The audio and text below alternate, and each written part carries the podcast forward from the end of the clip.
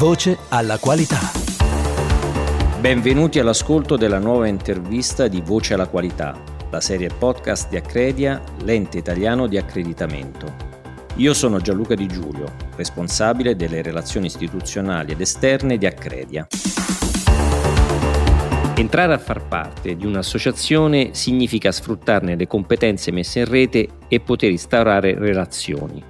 Nello specifico, unirsi a un'associazione federata in Eurolab, la Federazione Europea delle Associazioni Nazionali dei Laboratori di Prova, consente l'accesso a una galassia di altre associazioni ed enti. Ce lo spiega meglio Paolo Moscatti, presidente di Eurolab e di Alpi, l'associazione italiana Laboratori e Organismi di Certificazione e Ispezione, e membro del consiglio direttivo di Accredia. Benvenuto, dottor Moscatti, e grazie per aver accettato il nostro invito.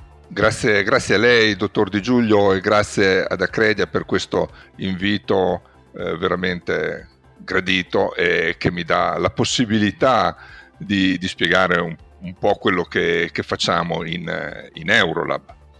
Eh, perché vede, far parte di, di Eurolab, come giustamente ha detto, ha detto, lei, consente l'accesso a una galassia di altre associazioni ed enti e quindi fondamentalmente l'accesso a competenze distintive eh, e quindi l'opportunità anche di far giungere la voce dei laboratori su quei tavoli dove si prendono decisioni che influenzano il nostro mercato e il nostro modo di lavorare. Quindi c'è senz'altro una, un'operazione di rappresentanza da parte di, di Eurolab e quindi di, di collaborazione, di influenza presso gli stakeholders internazionali, ovvero proprio quegli enti, legislatori, normatori, regolatori, le cui decisioni poi concorrono a definire non solo i limiti del nostro mercato, del mercato dei laboratori, ma anche le regole del gioco vere e proprie.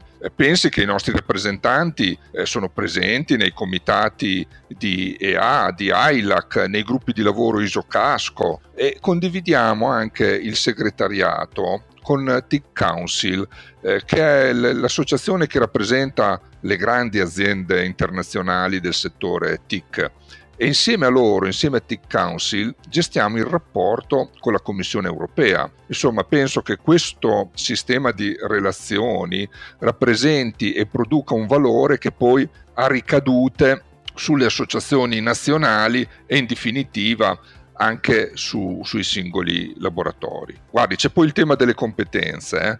perché va da sé che riunendo esperti di tutta Europa e non solo, creiamo un bacino di competenze molto, molto, molto, molto ampio eh, e, e, a queste competenze i laboratori possono anche accedere.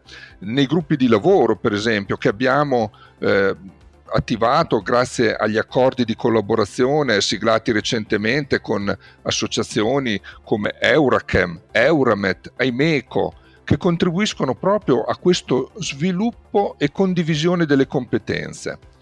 Attualmente poi è partito, non so, per fare un esempio, eh, il gruppo di lavoro congiunto Eurolab Eurachem sulla validazione dei metodi di campionamento, quindi vede cose molto concrete, mentre è imminente la costituzione del gruppo di lavoro Lab of the Future, che andrà a esaminare quelle che sono le sfide per i laboratori nell'imminente futuro, vorrei dire nel presente. Poi ci sono altri esempi di collaborazione eh, nello sviluppo e condivisione di competenze come i workshop che organizziamo assieme a Euramet o i convegni che organizzeremo insieme a IMECO nel prossimo ottobre a Dubrovnik, ma poi anche, anche online. Quindi, come vede, queste competenze, insomma, come devo dire, si leggono poi anche a un tema di, eh, di efficienza. Pensi per esempio, e in Accredia li conoscete, li conoscete bene, eh, i, i, cookbooks di, di Eurolab, quelle agili guide per aiutare i laboratori europei a soddisfare i requisiti della 17025. Questo è un bel esempio perché al momento della transizione tutte le associazioni nazionali europee avevano interesse ad aiutare i propri associati, più in generale tutti i laboratori, a raggiungere la conformità ai nuovi requisiti. Pensi se ogni associazione avesse lavorato per conto proprio, avremmo corso il rischio, non indifferente, di ottenere risultati non proprio omogenei, con la conseguenza di fornire indicazioni diverse ai laboratori dei diversi paesi europei. E quindi queste guide sono anche un contributo, mi lasci dire, all'armonizzazione dell'interpretazione della norma, che questo è un aspetto al quale teniamo, teniamo parecchio, perché Va da sé che se adottiamo la stessa norma, ma poi la interpretiamo in modo diverso nei diversi paesi europei, dai diversi National Accreditation Body, beh, insomma, possiamo creare delle, delle distorsioni eh, anche de- nel mercato, vantaggiando qualcuno a, a, svantaggio di altri. Quindi vede che insomma, le attività che, che svolgiamo in Eurolab sono sì a livello internazionale, ma poi hanno delle ricadute molto concrete anche sui singoli laboratori. Bene, ci ha dato un quadro effettivamente molto dettagliato di quello che l'associazione, l'associazione europea, ma anche nazionali possono fornire eh, ai, ai loro associati. Ecco, più in generale, perché ritiene che aderire a un'associazione sia una scelta strategica per un laboratorio? Beh, oggi più che mai è, è strategica, dottor Di Giulio. Le, le dico solo t- tre elementi. Collaborare alla soluzione di problemi comuni, la collaborazione con l'ente di accreditamento, scusi se poco, e la costituzione di un punto di riferimento per gli stakeholders. Provo a, a, spiegarmi, a spiegarmi, meglio. Eh, tutti i laboratori, da un lato, affrontano problemi comuni no? e, e dall'altro devono invece sviluppare soluzioni distintive per differenziarsi, per competere sul mercato. Eh, problemi comuni sono per esempio la conformità alla norma di riferimento, ai regolamenti tecnici, ma poi ci sono problematiche anche relative alla gestione amministrativa e finanziaria, al modello organizzativo che deve essere conforme al decreto legislativo 231, il tema delle assicurazioni, insomma sono tutti, tutti temi che eh, devono essere affrontati dai laboratori, come alcuni di questi anche dalle imprese eh, in generale. Sono attività indispensabili, ma comuni, almeno nelle competenze necessarie per, per svolgerle. È quindi utile, no? Mettersi insieme, associarsi, condividere informazioni e possibili soluzioni. Sono altri i temi della competizione che ogni laboratorio svilupperà al proprio interno, basandosi sulle sue competenze specifiche, sugli investimenti in beni strumentali o immateriali, sul marketing, su tutto quello che serve appunto per, per competere. C'è poi il tema della formazione, eh, laddove esistono competenze specifiche, difficili da reperire sul, sul mercato, eh, allora l'associazione può eh, intervenire organizzando proprio queste, queste, attività, andando a cercare quali che sono i, maggiori eh, esperti di un determinato settore e metterli a disposizione della, de, degli associati, ma, e, e non solo degli associati. Ma come vedete ci sono altri due punti molto importanti e il primo che non vorrei sottacere proprio riguarda la collaborazione con, con l'ente di, di, accreditamento, quindi siamo in Italia e, e parliamo di, di, Accredia. Eh, gli organismi di valutazione della conformità, quindi i, i laboratori, eh, insieme eh, ad Accredia, agli istituti meteorologici e all'ente normatore, sa, costituiscono l'infrastruttura della qualità che è fondamentale nell'assicurare il corretto funzionamento del mercato, tutelare la salute, la sicurezza, e, eccetera i laboratori sono a stretto contatto con il mercato e con le sue esigenze e quindi portare la voce dei laboratori all'interno dell'infrastruttura per la qualità è indispensabile e non può essere certamente fatto in modo autonomo da ogni singolo laboratorio. Eh, lo fa l'associazione e, e, lo fa collaborando con, eh, con Accredia. O eh, collaborare con l'ente di accreditamento non significa eh, essere d'accordo su, su, tutto ben inteso. Eh, a volte abbiamo eh, le, le, nostre questioni dove ci differenziamo, però collaborare indica un modo di interloquire, anche critico quando serve, ma sempre costruttivo e contributivo verso la soluzione dei problemi. È questo che fa l'associazione. Poi mi scusi, eh, tornando al, ai vantaggi del, dell'adesione alla, all'associazione devo riportare un terzo punto, anche questo fondamentale per il mercato, e cioè il punto di riferimento che l'associazione mette a disposizione degli stakeholders. Ma cioè, con chi potrebbero interloquire i ministeri, le autorità, ma anche le rappresentanze datoriali e, del lavoro, se non con un'associazione? Non è questione secondaria, guardi, perché vede, questi nostri stakeholder influenzano il mercato.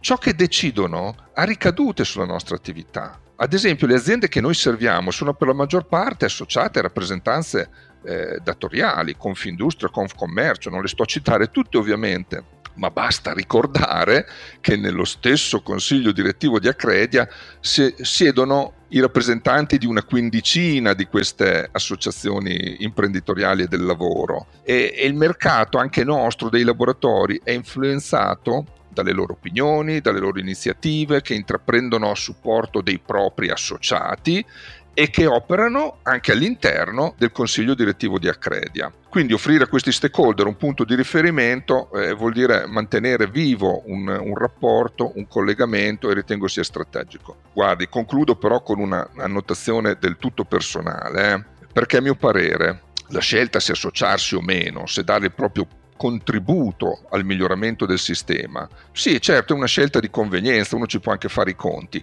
ma è soprattutto una scelta culturale, una scelta sociale, non a caso si chiama associazione. È la cultura della collaborazione e dell'apertura al confronto che si contrappone a quella dell'autoreferenzialità eh, e dell'opportunismo e quindi dell'essere convinti che di poter fare tutto da soli eh, e magari dar fiato alle lamentele anche verso l'ente di accreditamento, magari aspettando che altri risolvano i propri problemi, eh, i, i, problemi comuni. Ecco, questo significa oggi eh, associarsi. Bene, eh, adesso analizziamo alcuni settori specifici e quindi parliamo per esempio di cyber security, intelligenza artificiale, eh, che si stanno affermando come nuovi campi di valutazione dei laboratori di prova e che vedranno presumibilmente anche il supporto dell'accreditamento.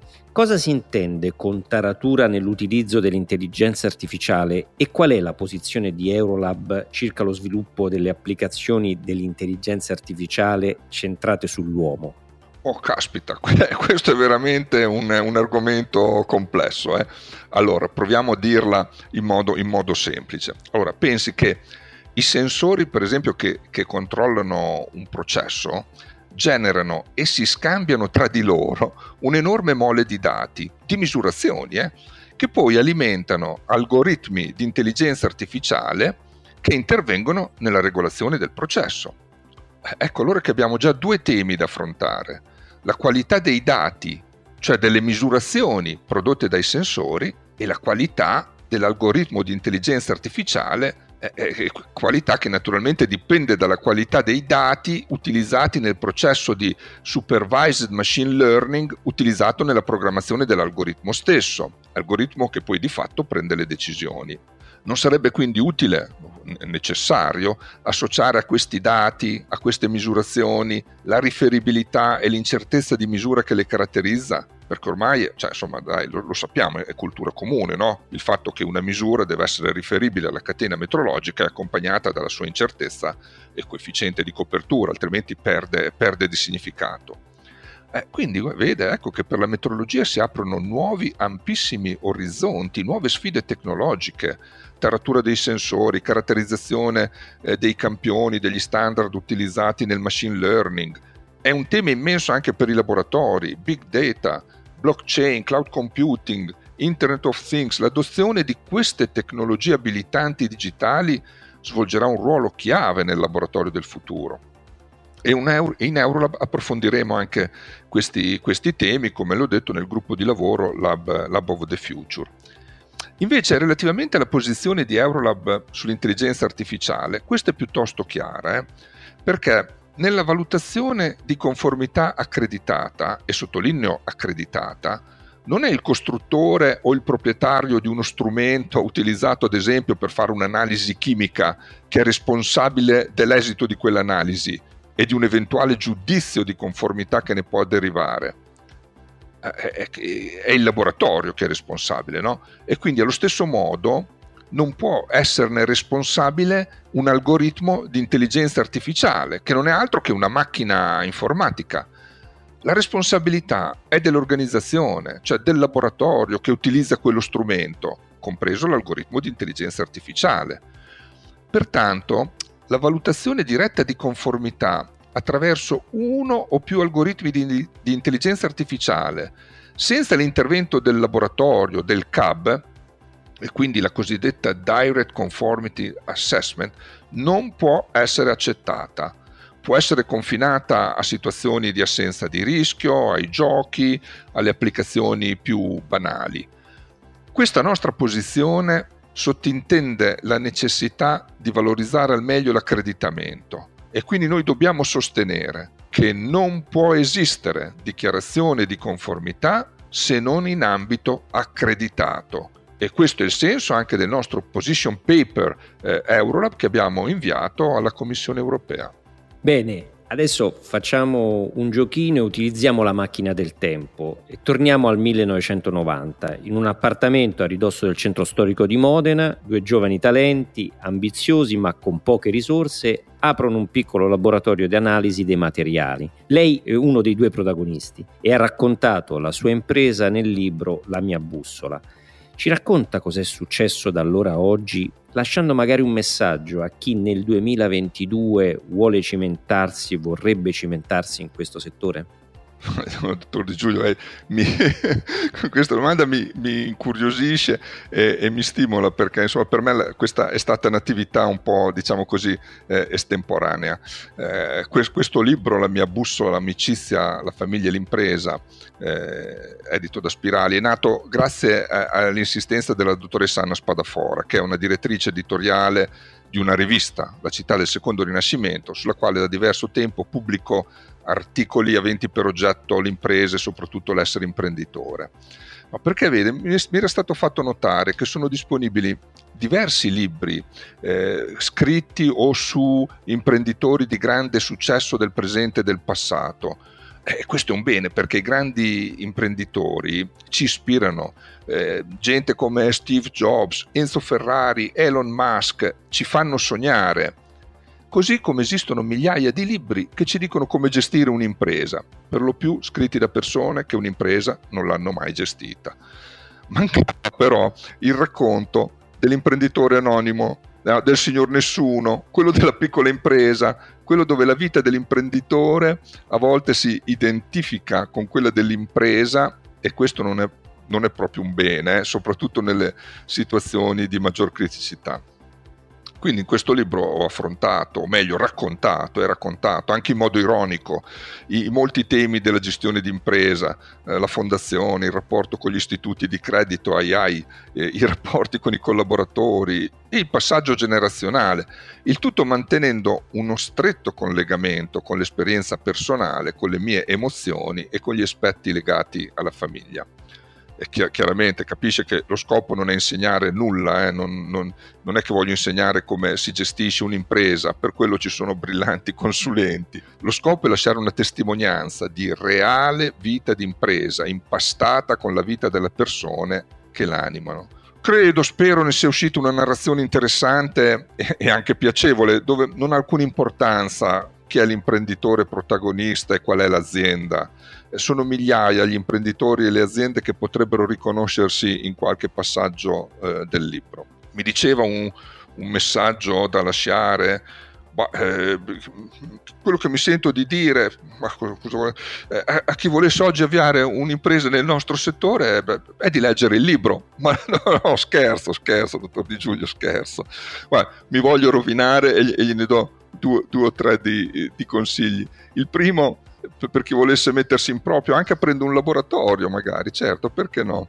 È di essere convinto della propria motivazione personale e della ragione, insomma ragione e, e, passione che stanno alla base dell'iniziativa, perché saranno queste che lo sosterranno nei momenti di difficoltà.